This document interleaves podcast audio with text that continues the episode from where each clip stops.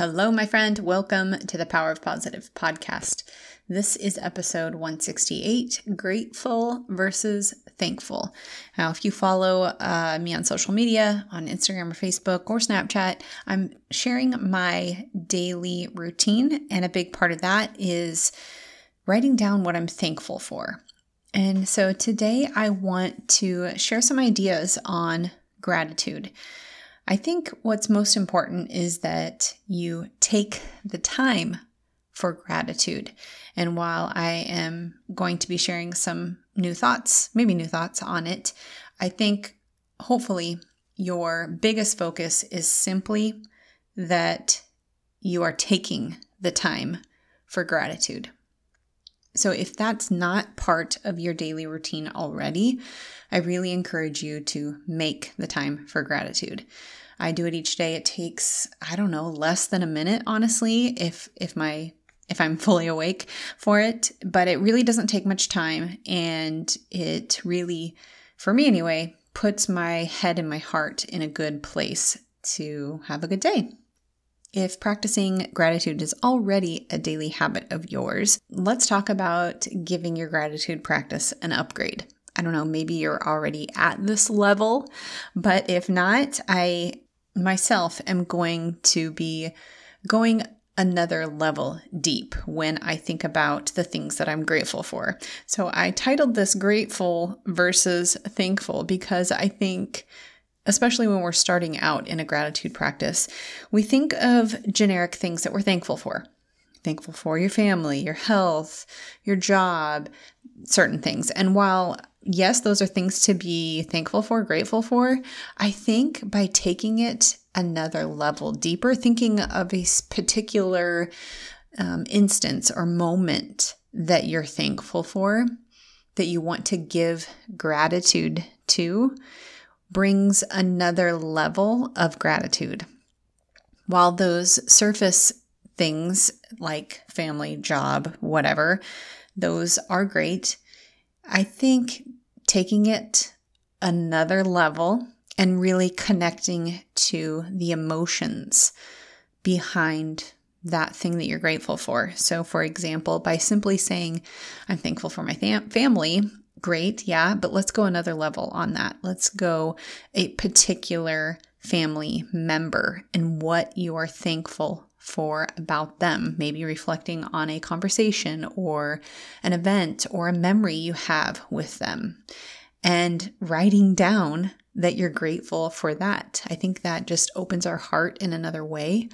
I think it is just another way to give appreciation and gratitude for that family member, or if it's a family event that you're thankful for, really sit in those emotions. What were you feeling in that moment of celebration with that that group, that family?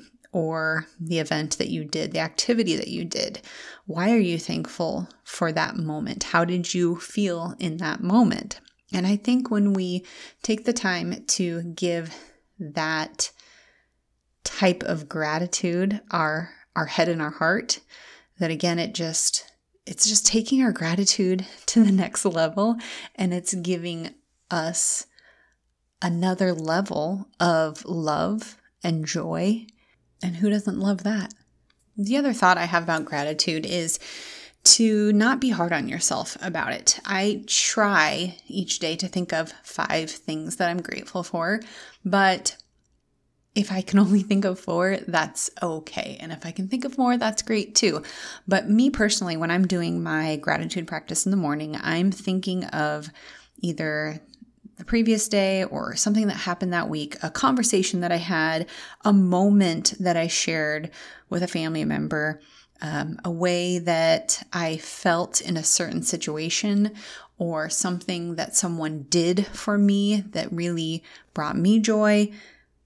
So I'm thinking of a certain event, conversation, interaction, um, just a, a moment that really had a lot of feeling behind it, and and taking the time to really sit in that gratitude because it's likely that in that moment I didn't fully appreciate it Or maybe I did. Maybe I did give it gratitude in that moment, but then recalling that moment the next day or later that week is just a great reminder of all my blessings and all the things that I'm thankful for.